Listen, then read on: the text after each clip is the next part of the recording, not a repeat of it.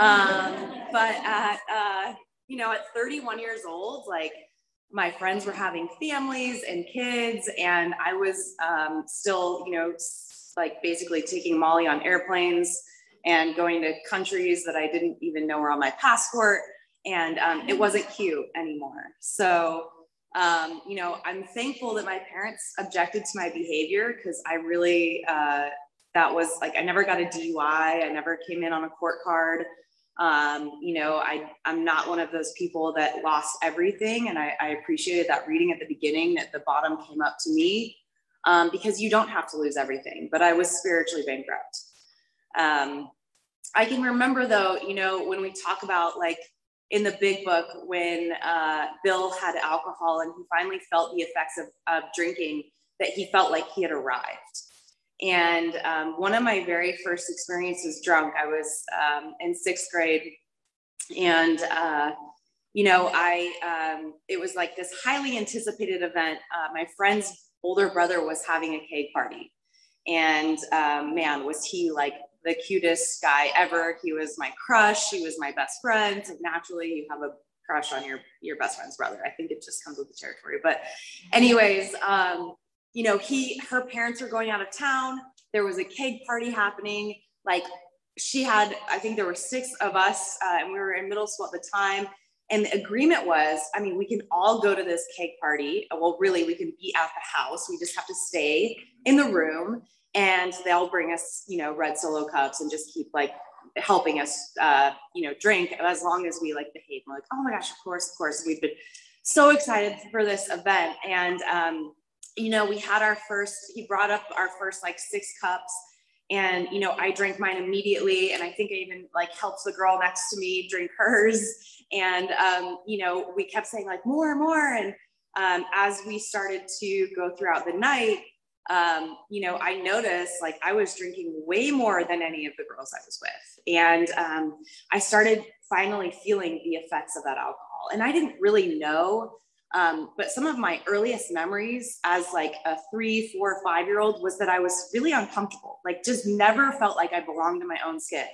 I have great family. My parents are both still together. They love me. I have one other brother um, who, you know, remembers like baseball parties and birthday or birthday parties and baseball games and like these like Christmas, you know, eves that we would just all be under the Christmas tree, like celebrating and unwrapping presents. And I like have this mind that tells me like I was like orphan Annie, you know, and was like in a cave with like stalactites dripping down on me and like asking for like food through the door. Like I, I have a very different memory of my childhood than my brother does. And that's alcoholism, you know, like I, I just irritable, restless, and discontent. I felt like from the very beginning of my being, I did not belong here and that I am in the wrong skin. And um, even when I was at girls' um, sleepovers and you know sporting events, like I never felt okay with who I was, and it wasn't something that happened to me, and it wasn't my parents, you know, that spanked me or didn't spank me enough or potty training. Um, I didn't know until my 30s that that's alcoholism and um, that my natural state is irritable, restless, and discontent unless I have a solution. And so when I was in sixth grade and finally found that solution of alcohol, um, it was like somebody had taken my black and white world and painted it in color. You know, that very first night, I had a spiritual experience. I literally um, had like gone from this very awkward, like sixth grader with braces, mind you, not headgear, but still braces, you know, so very, very uncomfortable and awkward. Um, and, you know, ended up talking to these high schoolers. Of course, the high schoolers were getting out of control. So, like, we snuck down into the basement and started like partying with them and hanging out with them. And then I kissed her older brother. So now, you know, uh, alcohol is coupled with oh my gosh, I just man, like landed the man of my dreams. Like this is it, you know. Um, it was it was the best night of my little, you know, sixth grade, like my whole life until that point. And um, you know, as the night went on, like we threw up and made terrible decisions and made fools of ourselves and like literally throw up everywhere. And we like came to the next morning, and I just remember the other girls I was with. Like, man, that was like terrible. I'm never doing that again. Oh my gosh, like I can't believe I did that with that guy. And you know, I was like, it, we still have alcohol in the house, right? Like, why are why are we stopping? And this is just a break in between, like your your parents getting here. Um, and and from then on, I I literally thought like this is it. Like I am never gonna go back to that old awkward self of like hiding in the locker room and feeling like I don't belong. Like what I felt last night should be my new norm because that's how I, I that's the only way I knew how to live. And, um, you know, my drinking, my very first drinking experience was pretty uh, indicative of all the other experiences I had later in my life. You know, my friends kind of ended early um, or they would wake up feeling remorseful. And I would just, you know, tell them like, that's weird. Um, there's something wrong with you. Is there still vodka in the freezer? You know, like, or I'm going to get my own. And, um, you know, it wasn't, it wasn't until, um, I got into high school and I started, uh, it actually it wasn't until I got into sobriety that I actually realized a lot of these facts about myself. But um, in high school, you know, I had to really live this double life, which we're so good at. So thank goodness I'm an alcoholic because um, I was uh, very involved in varsity sports. Um, and, you know, there was zero tolerance for alcohol at all. We weren't even allowed to be at parties. Um, my coach was also a teacher at uh, my high school. And so she heard things. And if she heard things, she would then she would suspend you. Um, you know, and my varsity sport was my entire life. It was a year long, and I um, I was very very involved. But I jeopardized it almost every single day. I would be smoking weed um, in the locker room. I would drink um, on my off periods. I would uh, drink on weekends. I would do the most insane, wild stuff. And I was, I happened to be captain of this team for all four years. And um, it was my life, but I continued to jeopardize it. And I didn't care because for me, consequences never mattered, right? Like, oh my gosh, aren't you worried that you might lose the most important thing to your life? Like, no, not if you put alcohol in front of me. You know, I don't have a choice. People talk about, oh, hey, what's your drug of choice? Like, I'm not here because I have a drug of choice. I'm here because I don't have a choice. And I have something called alcoholism, which means that I'm programmed to wake up every damn day and drink and um, and do drugs and get rid of this uh, restless, irritable state that I am just naturally in. And um, you know, when I was, I got through high school kind of unscathed by the, by the just like skin of my teeth. And my mom told me, you're never going to go to college. Like, you're never, if you keep, because she would see me come home just blasted, like basically parking the car in the, um, in the front lawn and just making, like, just doing ridiculous things. And, you know, they were really upset with me. And um, I don't know if you've ever tried to control one of us, but it doesn't work ever. and so, uh, you know, I just went harder. And, um, you know, thankfully, uh, I, I kind of had a moment of clarity when college started coming around. I'm like, gosh, what am I to do? Like, if I'm like this in high school and I have like this amount of like parameters around me and like a little bit of, um, you know, just some basically uh, people trying to control me or uh, like stability um, outside of me like what am i to do when i can like really let things go in college and um, my solution at the time um, i don't want to minimize this but um, i married a preacher's son and i really hoped that uh, that would that would fix things and honestly i cared for this person tremendously um, i went i got married i got engaged on my 19th birthday um, and got married at 20. My parents were so livid and confused because I had gone from this crazy party girl, um, you know, that they had seen, but they also, uh, you know, were were like proud of me for turning my ways, but they didn't really trust it. And my mom called me a child bride all the time. my poor parents, honestly. Um, gosh, they just got caught in the crossfires. Uh, and so I um, got married and I had a very different college experience than most people because I was married to a preacher's son.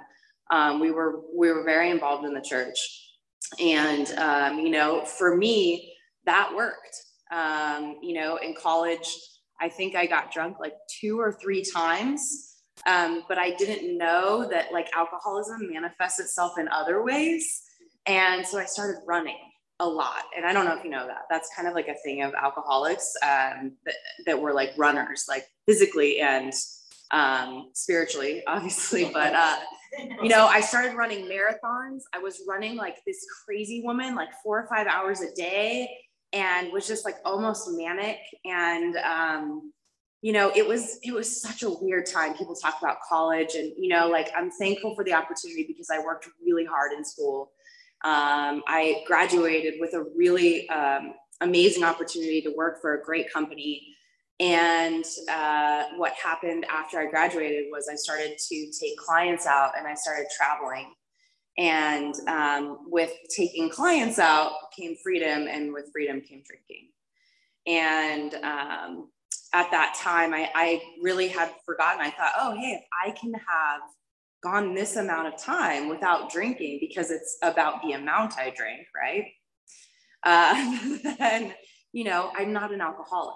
And this was like, again, one of the trials and tribulations with myself of, you know, trying to prove to you guys that I'm not an alcoholic is, hey, I can just have one, right? And then what would happen to me um, is that I would just obsess about the other.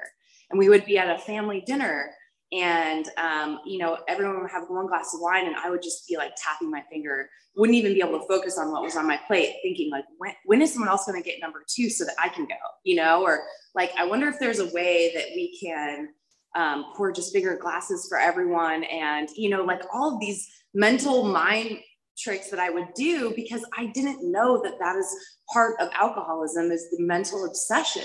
And that once i put one drop in my body that that is on and popping. There is nothing i can do. The manifestation is going. It is an allergy that i cannot control. And so um, i i started um, with this company and i started traveling and taking clients out and um, then it got just like my alcoholism got progressively more and more um, you know, dangerous. And I started to not come home at nights and I started to, uh, you know, take longer trips and take unnecessary trips. And my behavior just started to go down. And um, my poor husband at the time was just really confused. Um, but you know, he knew before I did, and he requested that I go to AA meetings. And I laughed at him, and I said, "You're crazy! What are you talking about?" Um, and I was hungover from the night before, but I threw myself in a meeting and I just I sat in the back and I was like, this is this is insane. Like he should be here, not me, even though he literally had no problem drinking. Um, I didn't even remember the night before. I remember like uh, and I was also on um, some psych meds because I would go to therapists. This was one of my favorite like activities. I would go to therapists because obviously like I'm screwed up from my childhood, and, um, you know, I would just sit in there and I would just tell them, like, oh, I feel terrible about myself. Like, I have this low self esteem. My mom is such a hater. Like, my dad never gave me enough attention. I think I'm, de- I have depression and anxiety. And I would be in there totally loaded, you know, and hungover. And they would be like, they would give me meds and I would drink on them. And then I would black out and not remember what happened and then report back to them a week later like yeah these aren't working really. Um, I don't know what's wrong but those meds are shouldn't even be FDA approved you know like just like wild shit because that's what we do. It's always somebody else's problem right? And it's always the external um, and that's not uh, you know not to say anything bad about um, psych meds I'm actually a, a huge fan but um, you know, for me, it's a holistic. Yeah, definitely. I was my own pharmacist for a while. Um, so uh, just getting back to um, the story, and I'm trying to share in a general way. Uh, basically, I, I, left that husband and just do what we did and just burn everything down to the ground. And, um, you know, he was really lost and confused. And, um, you know it's it's just a it's just part of my story and it's part of my life. And it's um, you know a theme of mine if i'm uh, untreated in alcoholism or not is i am like a tornado that rushes through the lives of others. And i will um, just leave a path of destruction and um, you know then I, I i left him i moved i found a new relationship um, did the exact same except now that i don't have this man that's kind of holding me back. Um, I am now like wanting to try all the drugs in the world and wanting to do all of the things, right? Because I've been this such this good girl for so long and it didn't work. So let's go. And I mean, for six years, I did all of the things um, except heroin and fentanyl, but uh, everything else, you know, there was there was no um, there was no reason for me not to. You know, I, I really was kind of upset with God if I'm being um, honest because I I felt like what the heck, God, like I changed my entire life for you, and I really tried to live this life that you're asking me to live and I, I saw no true change. And um, what happens with me in religion um, versus me in spirituality is that I have um, now with spirituality, I have a personal relationship. And not saying that can't happen with religion. It's just for me personally, I had this block between me and God, and I wasn't being honest about what was really going on. I also didn't have the education, um, and I wasn't armed with the facts about myself because I truly thought that alcoholism and addiction had something to do with the amount that I took. Um, but really, it doesn't matter the amount. It matters what happens when I take that in my body, right? And what my body does with that. That I have this allergy that literally triggers an obsession, and no one knows what's going to happen. If I have one beer or it's beer 30, um, I can I can literally wind up in Mexico, or I can wind up next door in your neighbor's bed, or maybe in my own. Nobody knows, you know. And and there are plenty of people who can go have one beer at happy hour and leave half of it. And that's alcohol abuse, by the way. I just want to say that. like, just drink the whole thing, please, for the rest of us. You know, like, drives me insane. Um, so, uh, you know, um, I moved um, to Atlanta because obviously Colorado wasn't working for me after 30 years. Um, Colorado was the problem. And um, it's amazing when I when I look back at the story, the sicker I got, the sicker um, the people I attracted were. And I found myself in a job opportunity that um, allowed me to travel all the time, um, that encouraged drug use. We had an open bar at our um, at our office. It was a wholesale manufacturer of nutraceuticals, which is just a name for powder and pills and nobody really knows. And it's a very interesting industry. Um, and it's dirty. And there's, I mean, so much money to be made. I learned so much about myself. Uh, but I do, I do remember, um, you know, there was this one guy in there, and I call him Snaggletooth because he was long in the tooth, like older guy, and he was like, you know, um, he was like a vet and was just one of the best salespeople I'd ever met. But you know, he would come in from nights and you were just like, man, like, did you what happened last night? But you you would just wear it, you know, and he would sometimes sleep under his desk. And um, you'd you'd like knock on his desk and he'd like pop up, you know, and he'd like have a fresh like beer he just cracked. It's 8 a.m. Like, you know, that's that was just that was him.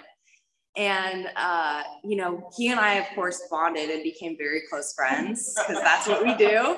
And um, and I remember one day, and this is a moment of clarity in my story. I, I walked into his office and there was um, this pile of powder on his desk, and I didn't even think twice. I just put it right up my nose. And he looked at me like in shock, and he's like, "You have a problem." I was like, I I have a problem. Like, where'd you sleep last night? Do you even have an address or a phone? Like, what do you mean I have a problem? Do you even have a cell phone on you right now, or is that a burner? Like, how dare you? I have a degree from college, you know, uh, and just this incredible ego that I have. Um, and you know, it really it was a moment of clarity for me because somebody who I saw as so sick and so alcoholic saw me like that. And, um, you know, a few years later, it's about four years later, um, I had hit my spiritual bottom and I found myself in another state with another man who was even sicker than the previous one. And I was the worst I had ever been um, spiritually and physically. And this guy called me, Snaggletooth, called me out of the blue. And I, I literally hadn't heard from him in probably four years. And he sounded amazing. And I was like, what on earth are you what is that molly or like some type of new coke in atlanta that has you like all happy and uh, he's like no i'm sober i was like oh okay today or are you you're in jail i was like no um, he's like, I, I'm hundred percent stone cold sober. He had 18 months. And I was like, how did that happen? And he said, um, Alcoholics Anonymous. And um, man, that changed my life. That was the first time I had ever heard that and seen a transformation like that just over the phone. And he said, um, "How you doing?" And he knew, he knew I was not good. And uh, and I said, "I've been better." And he said, "Look, um, you got to get down to the causes and conditions." It's not why we drink and use, or it's not how we drink and use, but it's why. And until you understand that, you are going to keep doing this and doing this and doing this. And so um, the timing was, you know, I can tell you about God, and but you guys know when God shows up, right? You absolutely know without a doubt when God shows up, and that was a time I had just left um, the worst relationship of my entire life uh, packed up my car, was bawling my eyes out. My dogs were right beside me. I was driving back to California and he called me at that moment. And um, I didn't get sober right then. Uh, I, I, came back to California for about three weeks and drank and did some more like, you know, for me, for me. My life is so hard. And then um, I met with a woman in Alcoholics Anonymous um, because I was going to Planned Parenthood for my fourth abortion. And um, I don't share that a lot, but that was that was one of my not yets. That was one of my this is never going to happen to me. I'll stop drinking if. And I found myself there four times. And um, God has continually put sponsees in my life who have gone through that themselves and, you know, the big book tells us that our past will become our greatest asset. And that if I do the work on this, which I have, that it's not something I want to hide and something that, um, you know, I'm going to feel guilt and shame for, but something that hopefully other people can learn from my experience. And a woman sat across the table from me, and I just spoke with her today. Again, God's timing. I haven't heard from her in over a year. She reached out to me this morning. And um, you know i told her about my relationship i told her about all the all the things that were going wrong um, didn't mention drugs and alcohol at all and uh, she suggested to me alcoholics anonymous. Damn it. Because that's what snaggletooth had said and i really didn't want that to be the answer. I just didn't you know i wanted her to tell me hey, I have this amazing therapist and like this state of the art pill. Basically, take it, you're like a new person, you don't make all those ridiculous decisions anymore, and you're a new person. Like, or this book, oh my gosh, like something, please, anything besides Alcoholics Anonymous, right? My life is over. I'm 31 years old, I'm somewhat successful. Like, I'm now single. Like to tell that tell me that I have to go to Alcoholics Anonymous is a death wish in my my mind at that time. Like the wackest shit that I ever could have heard, right? I did not want to do this program. But she asked me a question, and for the first time in a very long time, I was honest. And she said, Has what you have been doing worked? She said, All the doctors you're seeing, all the moving, all the relationships, you know, the sound bath healing, the yoga retreats, whatever this is that you're chasing to the ends of the earth, has it worked for you? And it hadn't. If it had, I wouldn't have called her desperately because I was scared to death. You know, I was making that drive one more time. Um, and by the grace of God, I was not pregnant. Um, another major God shot. And uh, I started getting my butt to a 6:30 a.m. meeting every morning. Um, and she said to me that uh, you put Alcoholics Anonymous first, and everything else will fall into place. I said, "Oh, but I do my workout at 6:30." And she said, "I don't care. You put Alcoholics Anonymous first and everything else will fall into place." And so I I trusted her, and thank goodness that I had the willingness, um, and I had been beaten into a state of reasonableness because, um, you know, I basically trusted her blindly, and I just knew that she had a, this light about her, this peace, um, something I know now to be a product of freedom and of doing the work in Alcoholics Anonymous. And she had this life that, um, you know, she has kids. She has four kids of her own. She just adopted two more from Africa. Um, she's incredibly like gifted and beautiful, and people are drawn and attracted to her.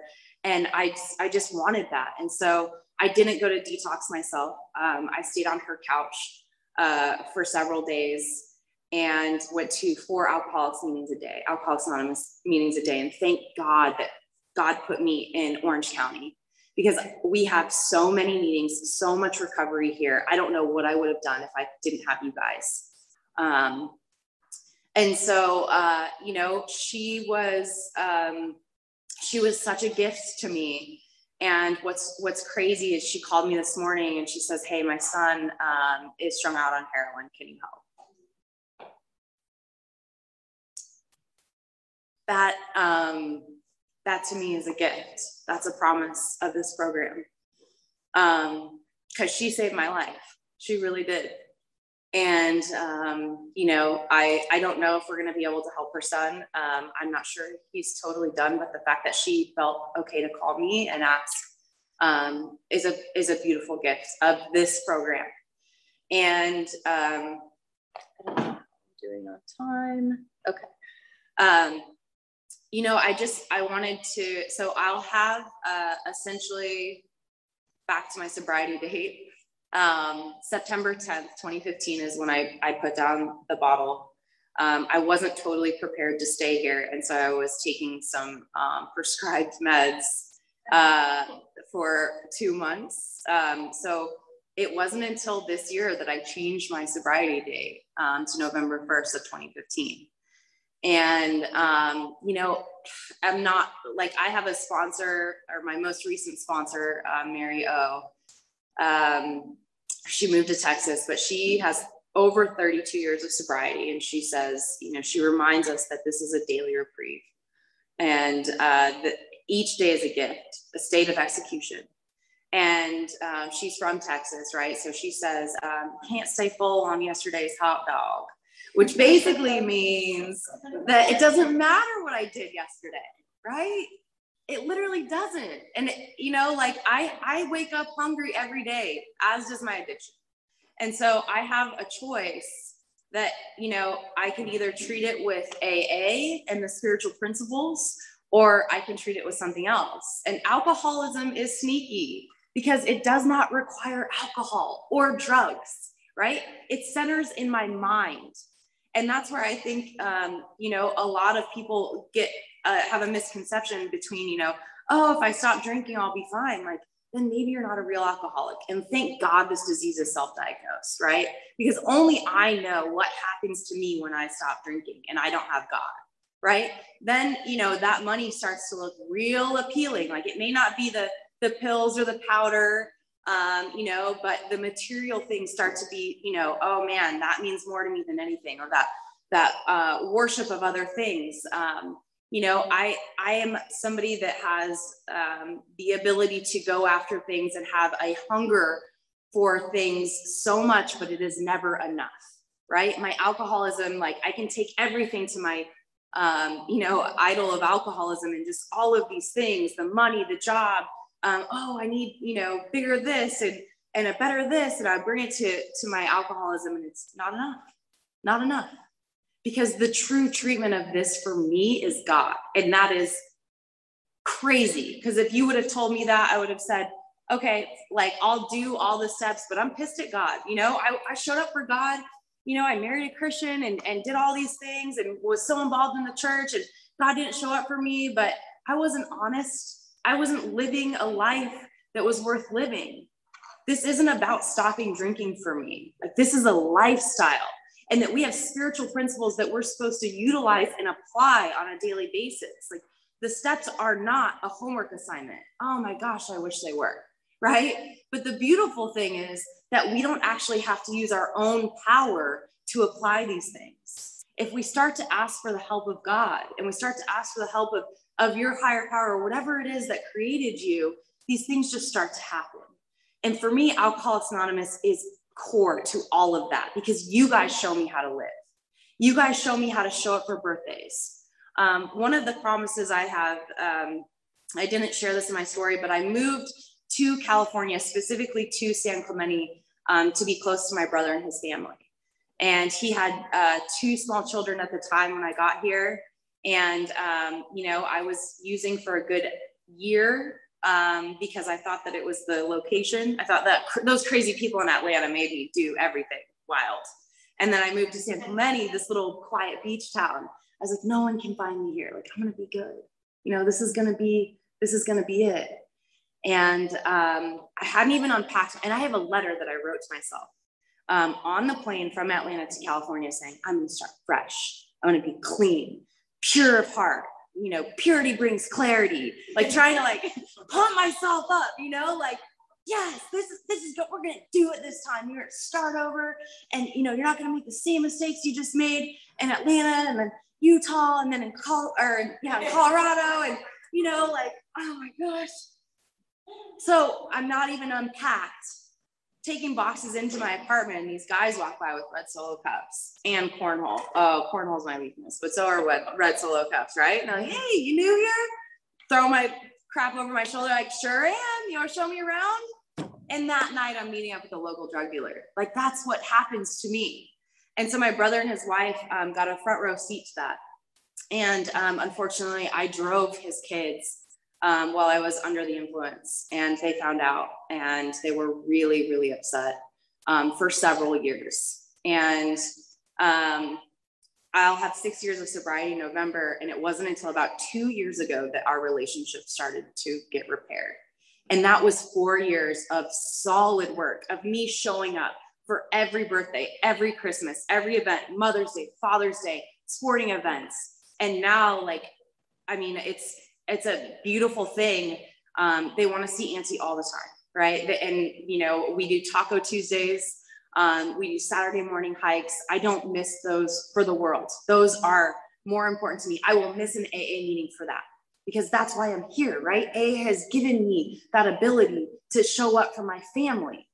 And I was so upset. I remember just talking to my sponsor saying, why it's taking so long after one year, two years, three years.